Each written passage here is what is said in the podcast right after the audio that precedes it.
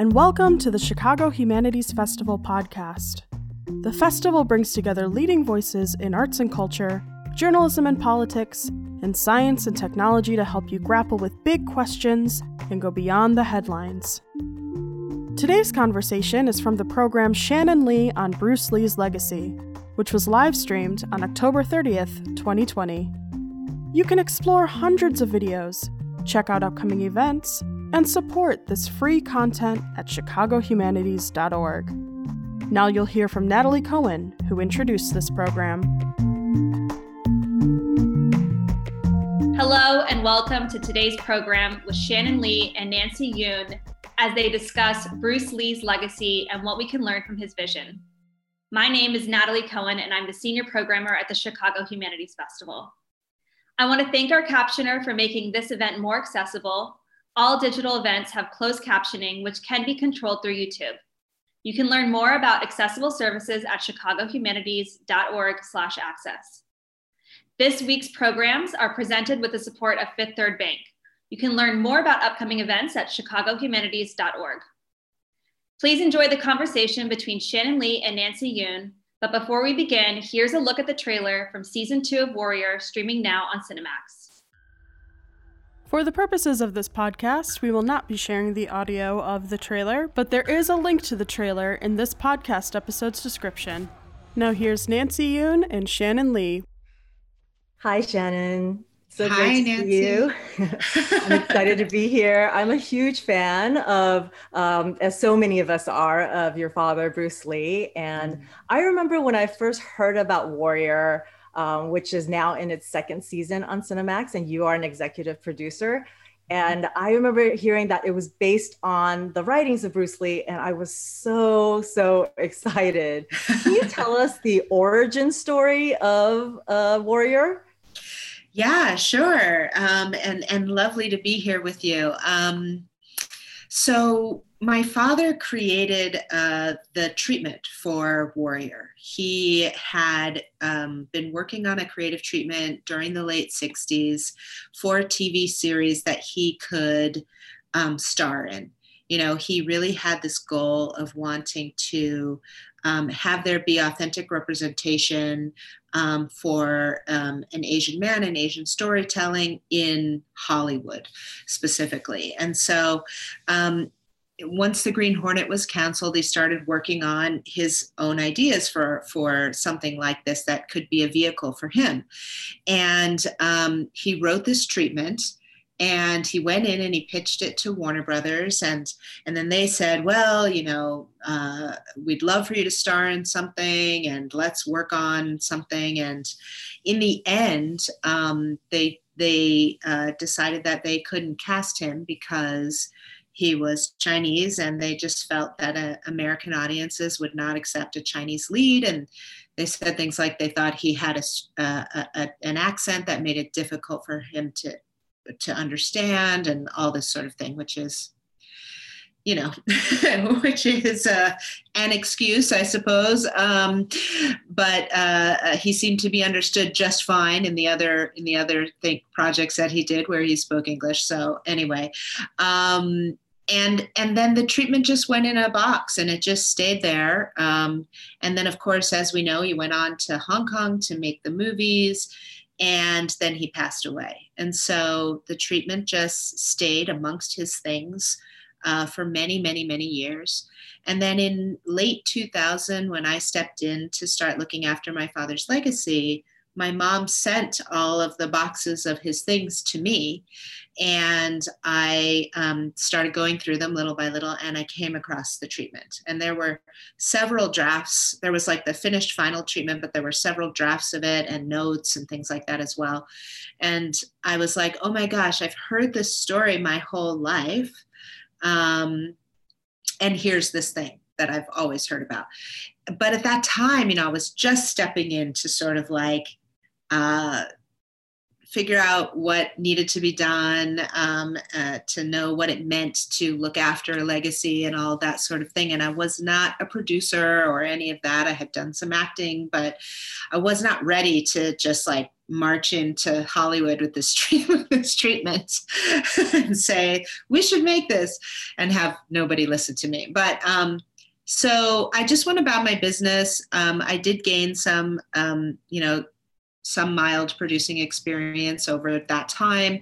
I did attempt to get some projects going, but really Warrior uh, came to fruition because Justin Lin, who's who I had crossed paths with a few times, um, called me up and he said, you know, I've heard this story, this Hollywood lore that your father created a T V show and that it never got made. Is that true?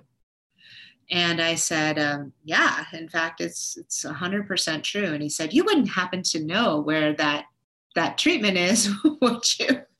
And I said, yeah, it's right here. It's right here in um, my office. I have it. And he was like, oh my gosh, can we get together? Would you have any interest in making it? Can I read it?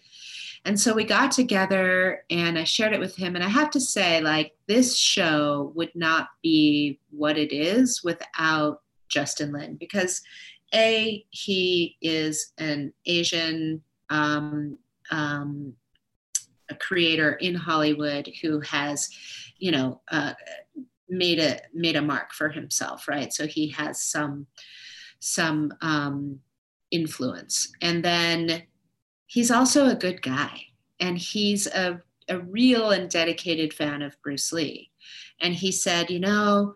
This, first of all, this treatment is so good. It's really well written. And secondly, we should make this, but only if we can make it as your father would have wanted, in real and true dedication to his legacy. And I was like, you know, ah, music to my ears. So he really was a great partner, a great collaborator. He really cared about the project. And it was because of him that we were able to make this show uh, be as fantastic as it is. So this is Justin Lin, who did Better Luck Tomorrow. I remember that was a huge uh, Asian American breakout indie film.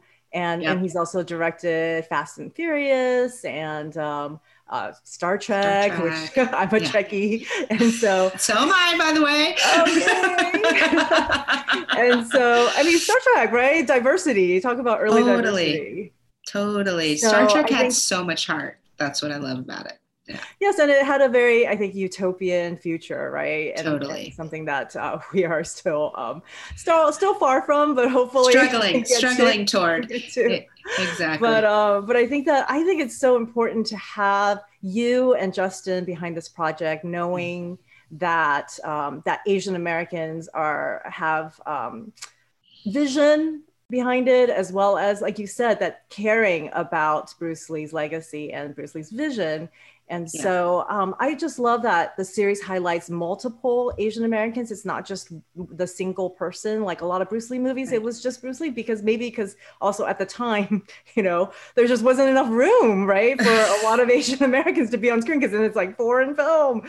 Um, yeah. But, No, so, I often I often say actually that that if this show had gotten made when my father was alive, he probably would have been the only Asian in the show, you know. So we got the opportunity through the timing to do this in a much richer and and authentic way.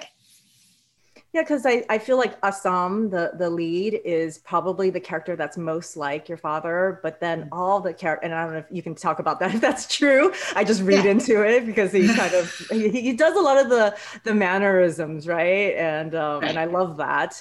And um, but then all the characters are complex. Can you talk about what it's like to, to be part of the creation of so many memorable Asian American characters and how that either fulfills or even exceeds your father's initial vision? I'm sure it exceeds his vision for sure, because, you know, his vision was was stuck in a nineteen seventies, um, you know, set and setting. Um, of course, I'm sure he would have loved to have cast a ton of Asians in the show, but I'm I I just know that that would have been, you know, as we already mentioned, uh, probably not possible. They wouldn't even cast him. So, so I really feel like they they would not have gone um, that that direction. So, in that way, I definitely think that the show exceeded his expectations. I think it really actually expresses him in a way that that nineteen seventies episodic American television would not have been able to do at the time. It captures his energy and the action and, you know, um, and the drama and the rich conflict and characters um, that that uh, wouldn't necessarily have, we would have been able, he would have been able to do back then. So in that way, I think it exceeds him, uh, his expectations, um, or or maybe actually it it meets his real expectations. Maybe that's a better way of saying it. Um, but yes, I mean, to be able to be involved in creating such an amazing dynamic cast with so many rich characters. And as you say, you know, so the Assam character is a character that my father would have played if he had done uh, this show. That said, you know, Andrew Koji does a beautiful job of, yes, there are these little Easter eggs and homages that we throw in for the Bruce Lee fans, which I think are great, but, um, but he does such a great job of really embodying that character and bringing his own soul to it and his own talent to it in a way that, that has nothing to do with Bruce Lee. And, and in fact, that's what we were looking for, because, I mean, per my father's own philosophy, he was all about self-actualization and not self-image actualization. So he was like, you know, don't go out and copy someone else, be yourself, bring yourself to the process. And so, you know, when we were casting, that's what we were looking for. We were not looking for a copycat or an imitator or a lookalike. We wanted someone who had the soul and the energy, and of course, who could carry off the martial arts as well, but who was gonna bring their own sense of self to the role, which I think Andrew does so beautifully. But really, I feel like my father is sort of sprinkled throughout all of the characters in the show, because I'm sure fans will notice that there are certain like philosophical lines that other characters will speak during the show. And, um, you know, and that's purposeful to sort of try to weave in philosophy as well, because my father did that as well with his own projects. It was like great entertainment, but with just a little bit of like, you know, throwing some from some philosophy, some some teachings, if you will, but not feeling like teaching at all, just, just great dialogue. And so to be able to be part of this show has been, I mean, it's really just been such an amazing experience. I'm so grateful. And I, and I really have to give Um, credit to Jonathan Tropper too, who is not Asian, but is the writer and showrunner of our show, and who, who, you know, we did interview a number of Asian writers as well. And the, the crazy thing about Jonathan is he's a huge Bruce Lee fan, and he's a black belt. So, and, yeah, right. And so, and he's an amazing, and he's an amazing action genre writer. And so, we just, we knew that that Justin and I were there to make sure that, um, you know, that the show carried the right tone. Um, and, and Jonathan was an, an excellent collaborator um, and creator in the process. And I really credit him for creating such a dynamic world.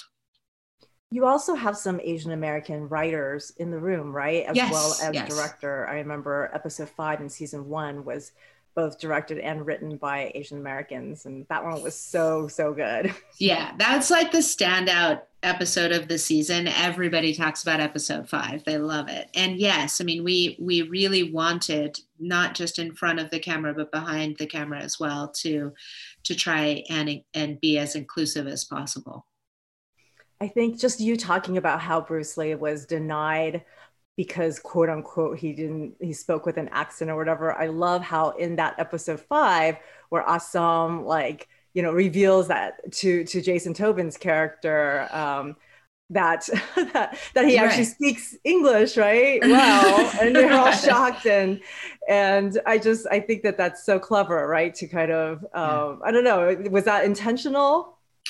Well, definitely. I mean, the way that we use language in the show is is very intentional and and very um, uh, specific. So, you know, we assess one another so much based on language, which which I think a lot of times is a huge mistake. You know, it's just like looking at the color of someone's skin. It's like you you hear the way that they speak and you automatically think, oh, that person's not smart, or that person's uneducated, or that person is, you know, whatever, whatever the, the thinking is. And in the show, we utilize language and different techniques in an interesting way. And, you know, when, when different characters, you know, so first of all, the Assam character speaks fluent English, which is a surprise. It's a little bit of his secret weapon in the first season. And, um, and, Oh, and of course, like, you know, this this assumption that we make that he wouldn't speak English, right, is it's just it we're, we're constantly highlighting sort of the assumptions that people make about the characters and one another in so doing. And then, you know, in the opening episode, we use this technique where we show the the characters in Chinatown speaking in Cantonese, but then the camera does this turn and the Cantonese turns into English. And when they're speaking to each other, they speak in English, but they speak very colloquially, very naturally, very dynamically. They have their own, you know, slang terms. They have this way of relating to one another. And, but then whenever there's someone in the room that wouldn't be able to understand them, you know, they switch to Chinese so that we're having the experience of the, of the other characters as well. Or when they speak in English to some of the Caucasian characters, um, they speak with a little bit of a broken English accent because that's what they would hear. And it's just an interesting dynamic, I think, that the show creates to show us like how much language affects our perception. I just love what you guys did there, because it's whenever I Um, whenever Hollywood casts Asians to speak in quote unquote China, you know, in Chinese, it's always accented. And I always get so annoyed. Like if they're in China speaking, I guess, whatever, translated Chinese, why would they be speaking in an accent? So I think it's so clever that in Warrior, we get to hear everyone speaking their language fluently, right? In, yes. in fluency. So, and it is so clever. It's it's exciting actually, and it's it's more fun, I think, too. And you don't it, it takes away the exotic element that can easily kind of go into, you know, a portrayal of Chinatown. Um, totally. Yeah, totally. And I and I and we wanted people to not have a barrier to relating to our characters, you know, and and we wanted them to be able to embody their own natural way of communicating in the show. And so it, that was important to us. So speaking of um, philosophy sprinkled throughout, let's look at another clip of uh, Warrior. Okay, great.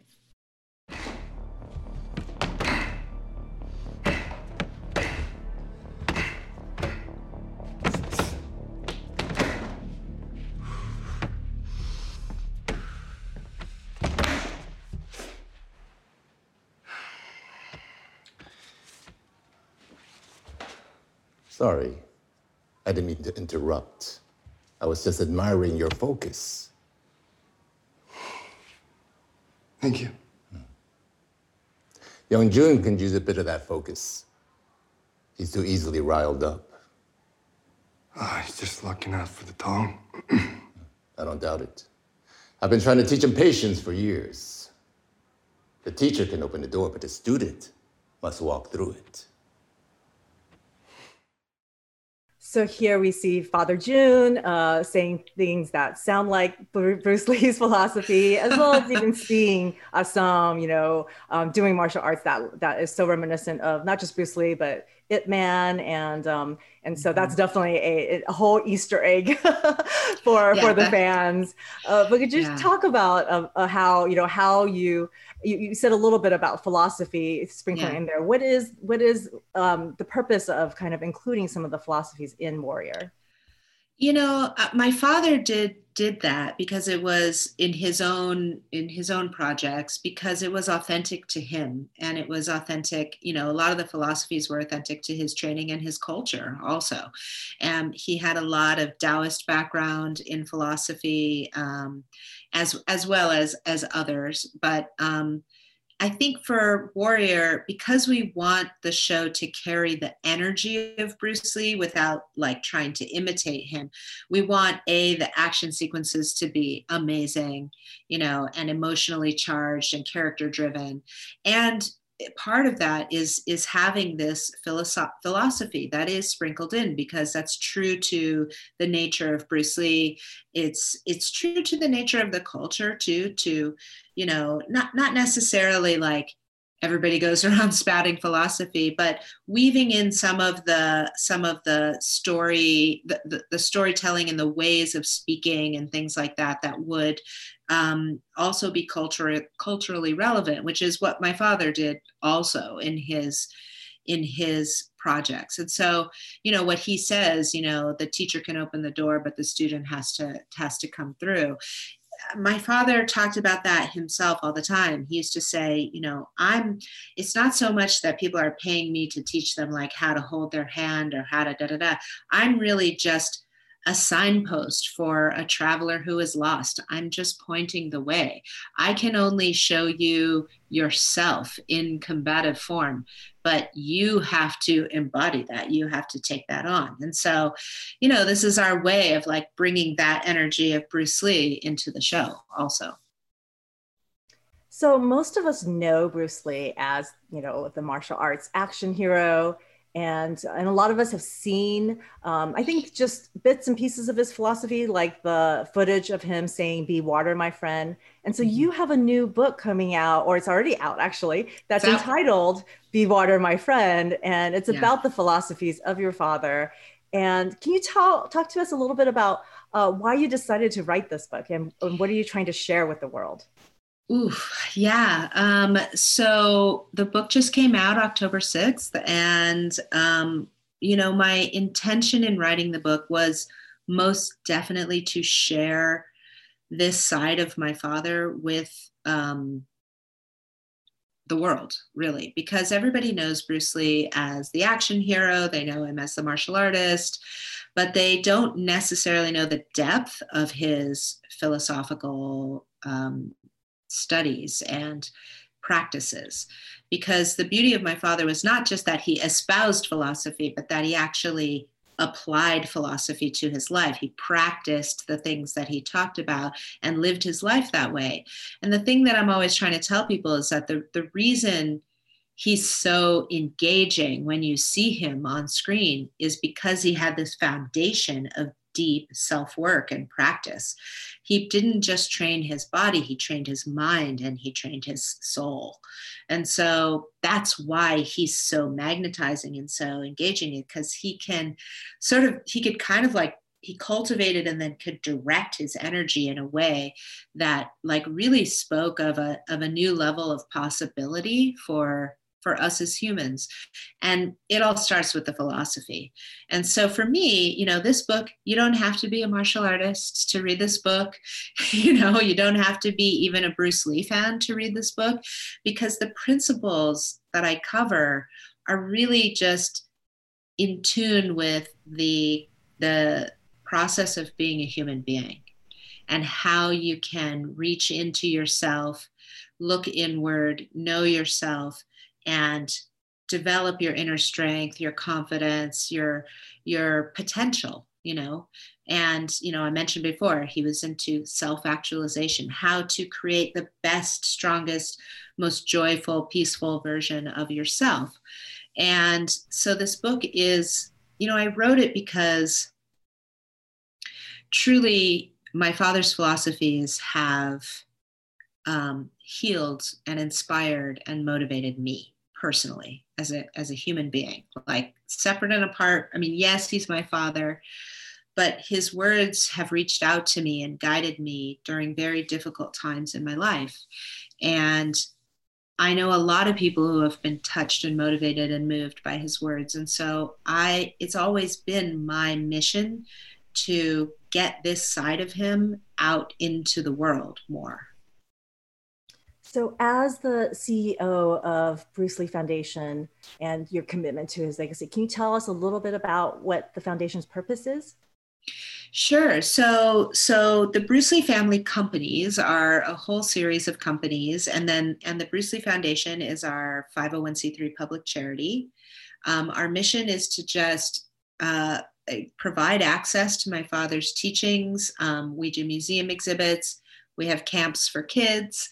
Um, we have um, also try to give back through our social justice initiatives, and um, and then on the you know sort of business side, we create projects like Warrior through our entertainment division, and we have um, licensing and partnerships that we enter into with people for all kinds of products and awesome experiences and programs. So, you know, like I like I said, you know, my my goal in all of this um, has never been to like make cool t-shirts or to, you know, like that's great. The t-shirts are awesome. I have a lot of them, but I wear them all the time. But I have been touched and moved by him. His legacy to me is of is meaningful and is of value to humanity.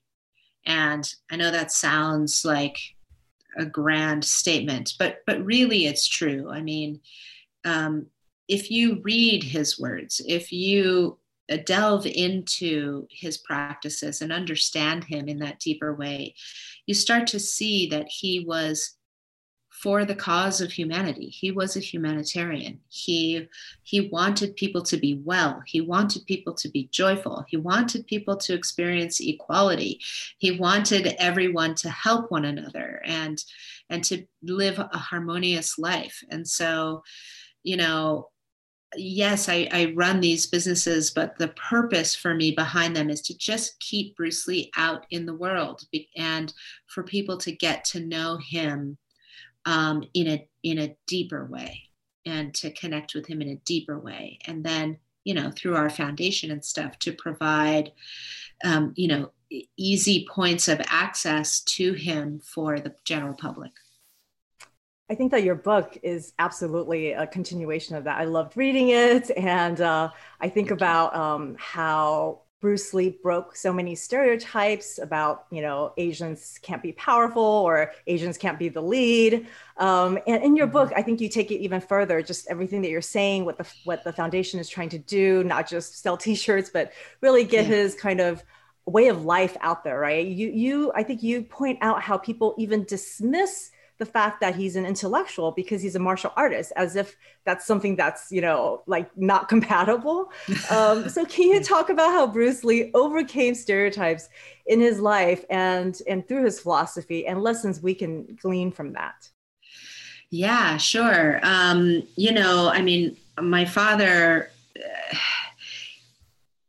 because my father believed so deeply in cultivating one's own self, Uh, there is no stereotype for that.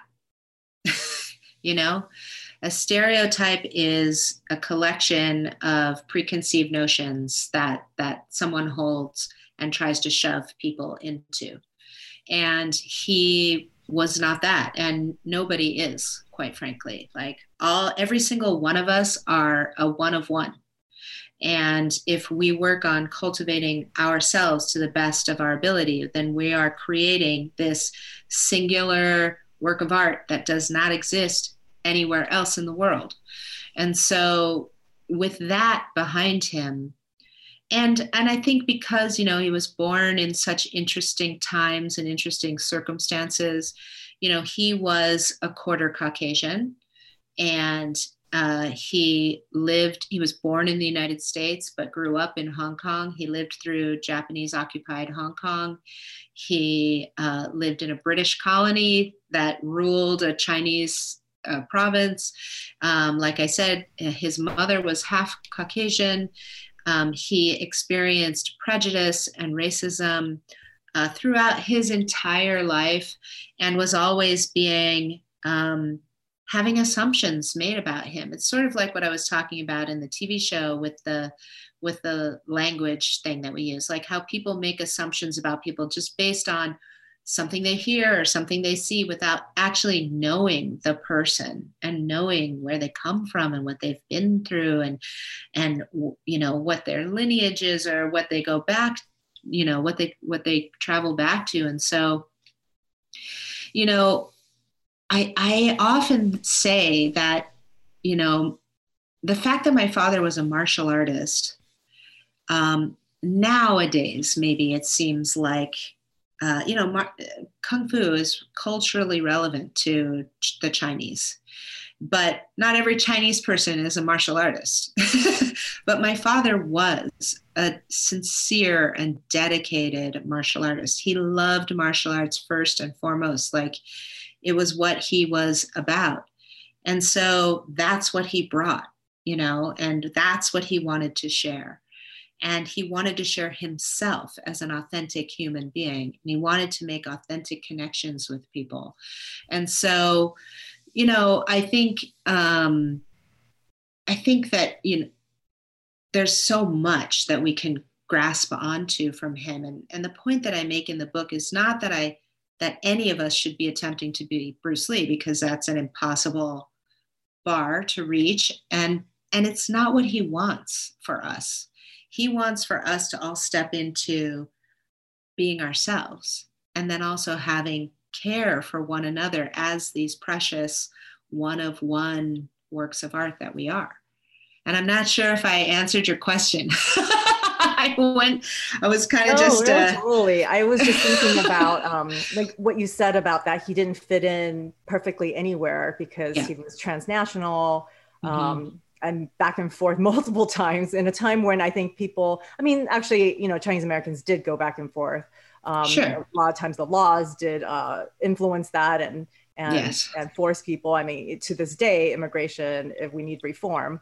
Um, yeah. But I think that, um, yeah, that, but he seemed to also be at ease. He had this confidence and, yes. and perhaps it's the centering that you talk about in your book that he's centered, um, not just in his martial arts, but in his kind of life philosophy and how he lives. And I, I just, um, like, I love this one part where you talk about how he uh, cultivated being seen as American by having beautiful handwriting and speaking grammatically well, and even like joking, right? Learning how yeah. to joke. I, I, I, as a woman, I oftentimes find myself trying to joke and kind of do bro stuff with men in, in male spaces, right? In order to fit in, like you have to code switch, right? You have to kind of mm. figure out. And so, um, and I think that that, talk about how, because you talk about how the Be Water philosophy, I, I think of it as kind of an adapt adaptation, right? To your environment, that he was able to adapt so well yeah. to multiple environments. And I think that that helped him to overcome a lot of these stereotypes and racism. Yeah, definitely. He was uh, most certainly and and most um, easily the notion of being like water is this notion of adaptability, of flexibility, of flow, of being able to, you know, move or flow around obstacles, um, to be pliable, right, in, in your life. And I think you make an excellent point, you know. The, the the thing about him is that wherever he was, whatever he was going to um, engage with and take on, he wanted to do that to the best of his ability.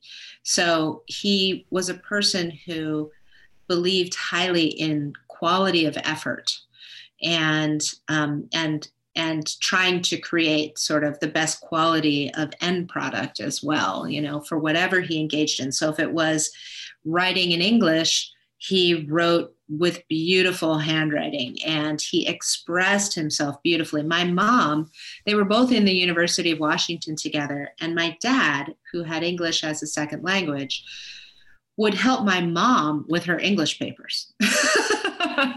Because he studied it, because he engaged with it, you know, he he wanted to be able to um, not just do things kind of to do them, but to do them with intention and to do them well.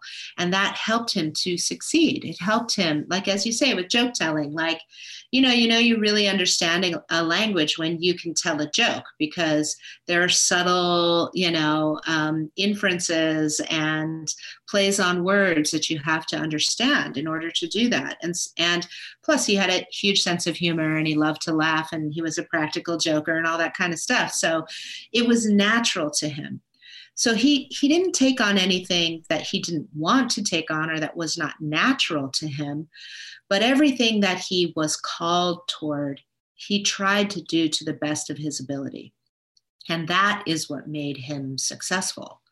You know, and yes, he understood, you know, he's a martial artist. And I try to make this point in the book. It's like a martial artist, if you think about them, like when they step into the ring or the octagon or whatever, um, immediately they have to be so aware. They have to be totally one hundred percent focused on their opponent, what's about to happen. They have to have practiced a ton so that they have their tools at the ready and be able to take on whatever shows up in the moment. And so I really think that that sense that he cultivated as a martial artist made it so that he could walk into an environment and be like, okay, what's What's going on here? I'm taking it all in. I'm present. I'm aware. I'm ready um, and to encounter, you know, whatever this environment has to encounter. Um, in your book, this is a kind of a nerd nerd out moment that I had with, you talk about like bowing and how, because yes. you talk about, you know, going to the ring, bowing before going to the ring, and us as the mm-hmm. audience reading your book to bow in, and that it's not a, it's not deference. It's not like subservience, but actually intentionality. And yes. I was like, whoa, I never even thought of it that way. I never ever, I mean, being Chinese American, I'm even, I mean, I immigrated here when I was five. So it's not like I'm, you know, completely like only in the United States. I never even heard of that. And yeah. I just, it's, it's, it's so great that you point out these kind of, and I think about even in Warrior, when they bow before fighting, that that's what that is. It's intentionality and not subservience. So totally, totally. I mean, and, and this is the thing. It's like people see people bow and they, they're like, oh, they're kowtowing or their whatever, you know, and it's like, no, no, no, no, no, no. It's respect and it's intention.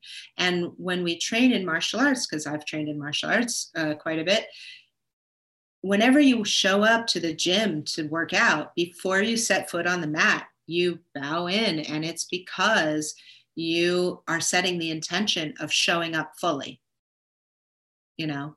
And so, yeah, I love, I love the notion of taking that moment. It's an acknowledgement. It has nothing to do with subservience. If anything, it has to do with keen presence and awareness and, and, um, and the full intention of, of, of being there and putting in your best effort. And it's like two people bowing to each other, acknowledge, yeah. acknowledging each other, right? Because I think yes. in the United States, when we see Asians, it's just Asians bowing to like, you know, a white person or something, and that's it.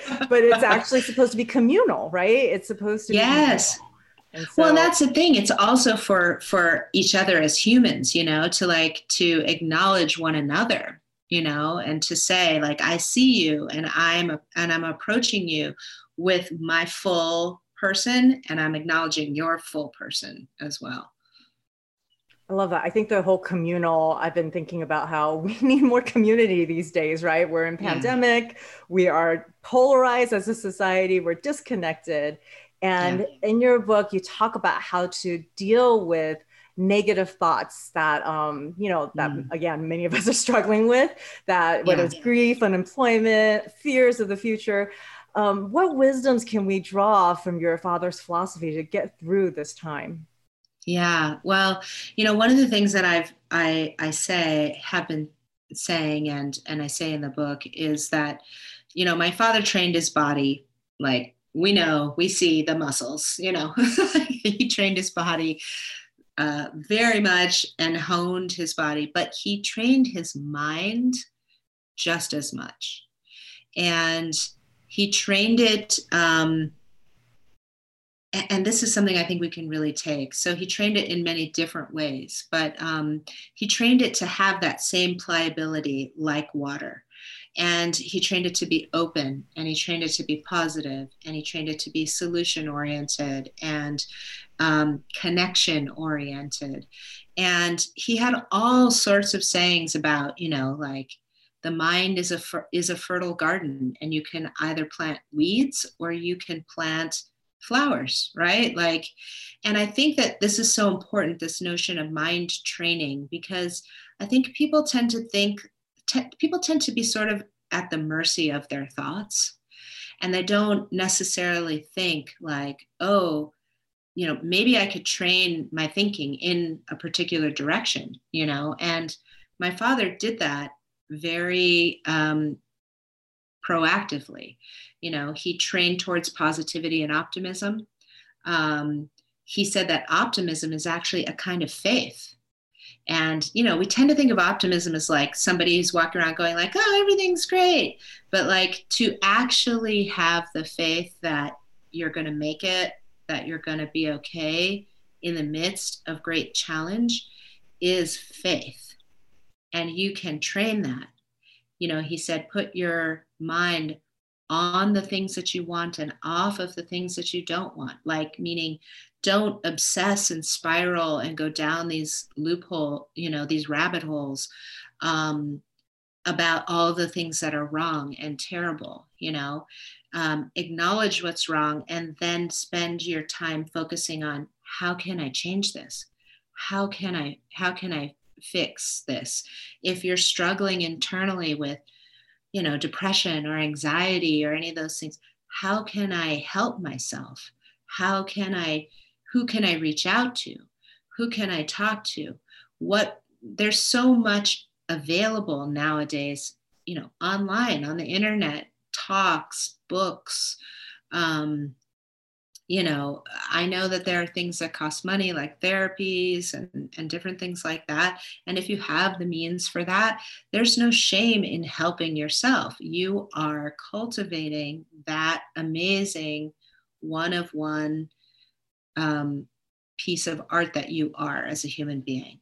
And, you know, you want to sculpt that into the best shape that it can be so that you have that inner strength, that inner sense of self and confidence to be able to uh, uh, see your way through these storms that we are experiencing right now, because, you know, the times are unprecedented, you know, pandemics and, you know, all of the, uh, you know, um, just issues in the world, and of which there are many, you know, and losing jobs and, and, you know, and, and, and being in ill health and losing loved ones and going through loss and all of that, you know, it reminds me that my father said that everybody wants to know the way to win, but nobody wants to learn how to lose. And the thing is, there is actually, there can actually be a cultivated way to lose. There can actually be a way to, to lose with grace. We all experience loss all the time. And when we won't really look at it and fully acknowledge it and experience it and then grow out of it is when we are, you know, is when we are in, stay in suffering. And, you know, I've been in suffering many times in my life. I was in deep, deep suffering after my brother passed away. And I didn't know how to survive that. And it was my father's words, actually, that pulled me, that just sort of like opened, uh, opened a doorway and cracked a light for me on, on the notion that I had to seek my own cure. I had to seek my own wellness. In just in my soul, you know, in, in, and that um, it wasn't just going to be miraculously handed to me. And so we're all trapped in our homes right now, not able to move about freely um, for the most part. Um, and when we're with ourselves, we're with our thoughts. And we need to figure out how to put those thoughts in, how to empty our mind, how to create space in our brains, and then how to put those thoughts in a direction that is helpful to us. In your book, you talk about um, meditation and mindfulness, which people are familiar with perhaps. I mean, I have to confess myself that I'm like, oh, you know, I'll try it. And then I'm like, there's too much going on and I can't focus, right? I love yeah. how uh, you talk about how your father um, is really practical about it, that you could do it when you're jogging, you could do it when you're walking around the house. And that kind of made me think like, maybe I will give meditation a, a shot, because it, it always felt like I can't sit in lotus position, closing my eyes for so long. So can you talk about how, um, yeah, about how, how your father kind of just, you know, his philosophy is, even his philosophy and his doing these things are kind of, uh, you know, adaptable to our modern times. Totally. Well, this is the point, right? Like it, everything has to be artisanal for you. Like it, it only works if it, if it works for you, you know what I mean? Like, and yes, there are many people who it does work for, for them to sit quietly in a particular position and, and chant or do whatever they do, right? And that's great, that's awesome.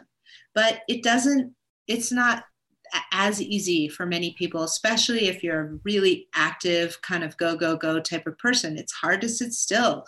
It's hard to like be in such closed quietness and stillness and, and, and try to calm your mind sometimes. And so my father, he very, he, he did sometimes sit still and meditate, but more so he meditated in motion because he was a man in motion all the time. And so I talk about how his morning jog was meditation time, and really, you know, or sometimes you just walk around the backyard and, and, and ponder. And it's really just about giving yourself a mental break.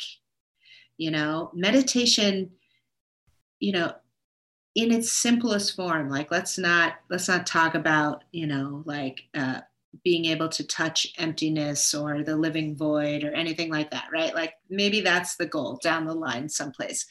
But the whole purpose of quote unquote meditation is to give your mind the time to loosen and rest and, and, even sometimes I talk about it a little bit as daydreaming, but it's like a present daydreaming, you know, and, and it's just because your brain needs that space. Like when you're obsessively thinking your thoughts all the time and running these scenarios in your head and beating yourself up about the past and worrying about the future, um, your brain just feels like it's going to explode. I'm sure everybody has this experience. And so, and so, you know, um, it, for me, meditation is just about like, where can I just go outside and take a walk and let my mind loose for a minute? Just not, and when I feel myself obsessing about something, just go like, ugh, I'm not going to obsess about that right now. I'm going to put my mind in a, in a, in a hopeful place, in a wishful place, in a peaceful place. And you can do that anywhere, anytime. You can do it driving your car. You can do it coloring. You can do it, you know, sometimes reading can even just be meditative, listening to something soothing. So I think it's really important, especially right now, because that mental space, it can save your life. Um, I love how you say that you use um, your father's quotes as a mantra for meditation, because mm. I always think like, okay, what can I chant? And I and I think for you, that chant is so much deeper, right? It's, I think I want to start using that chant, but for you, this, like you said, it was your father's words that got you out yeah. of, you know, your grief or helped you, you know, deal with yeah. the grief of your brother's loss. Um, mm-hmm. Talk about how you came to start using. Um, so the mantra is empty your mind, be formless, shapeless like water. It's so beautiful. Yeah. And it's, you know, now it's like synonymous with, with your father. And just how did you come to, to adopt, adopt that? And, and what is it like when you're saying your father's words as a mantra into meditation? I love um, saying my father's words because they're so poetic. And, and there, and, and when I really attempt to hold them with their meaning, um, there is this energetic thing that happens. So, you know, when I say the mantra, empty your mind, when I close my eyes, I don't just say empty your mind. I, I say it and I attempt to do it at the same time. So it's like, empty your mind, you know, and just, and then I spend a minute like emptying my mind, just like all those thoughts, like I talked about, just take them out, let them flow out, you know, and then it's like, be formless, shapeless, like water. So it's, so it's this notion of, I'm not just saying the words, I'm attempting to experience the words. And in the experience of the words, I'm so soothed. I'm so soothed by his words, you know, I mean, some of his words are a little bit more energetic, but, but like so many of these things, like when I would read my book, when I was writing the book and I would have to read through it for editing purposes, every time I would get to the end of the book, I would feel better. And it's the, and it's the words, these, this soothing effect of this encouragement, this nurturing. And also because yes, the, the word is like, the words are like a sound bath to me. And also for that particular one, the Be Water quote, um, I'm attempting to experience it and embody it as I'm saying the words. And when you do that, you really feel yourself start to like loosen up, like, oh, I am feeling formless. I am feeling shapeless. I am feeling like I'm starting to flow, you know, like the energy that was all like balled up and stuck, you know, throughout the day starts to loosen up. And I start to just, you know, allow this flow to start happening. And I kind of like to think of when he says, empty your mind, um, be formless, you put water into a cup, it becomes the cup. Like I like to think of my brain almost as like this like sacred bowl. It's like, I'm emptying it out, I'm washing it out, I'm filling it back up with water. It's feeling so much more fluid and taking the form of me. Because one of the things I really talk about in terms of what it is to be like water is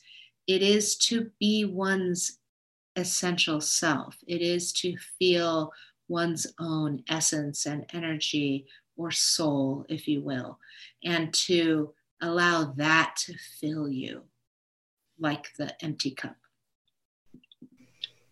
Oh, I just, I feel like I've just gone through a meditation listening to you talk about about how to, how to actually chant these words and, and visualize, right? Because yeah. It's all about, and I think that um, just in like following you and following, you know, the, the legacy of Bruce Lee, your, your social media and everything, mm. how there's the vision, right? The vision of what it means to be authentically Chinese American, Asian American, because I think, you know, Bruce Lee is such a role model for so many of us.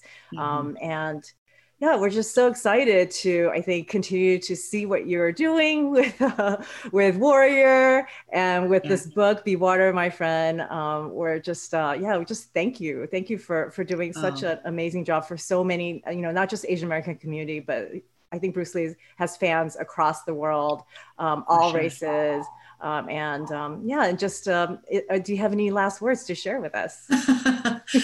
Well, thank you so much. I mean, it's always such a pleasure to be able to share and, and talk about this stuff um, and share my father's philosophies and projects. I mean, with Warrior, I, I do just want to say like, you know, uh, uh, one of the things that's so great is my father was so great at, at finding authentic stories to tell too. And so yes, it's an action show. Yes, it's super fun and entertaining and stylish and, you know, has all that going for it.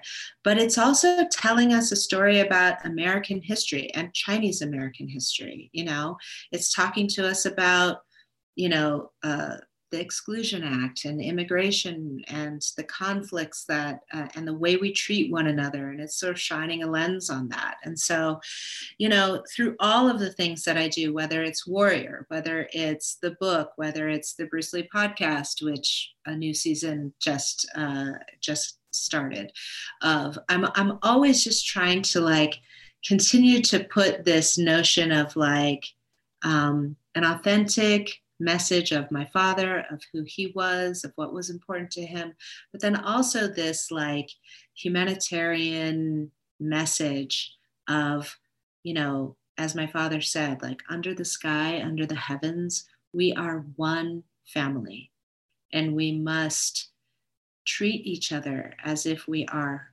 family. And so, you know, that is sort of the end goal. I want nothing more than for people to be well, for them to be their best selves and live their best lives and seek their cures and, and to feel so good that they want everyone else around them to feel as good as they do. So thank you for your for your thoughtful questions and your and your love it, lovely conversation. I, I really appreciate the opportunity. Thank you. I'm honored.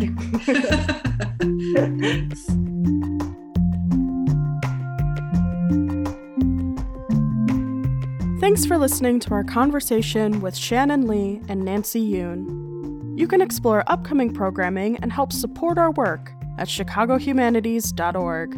Follow us on social media at Shy Humanities. Members and donors like you drive one hundred percent of our free digital programming. Thank you for your support.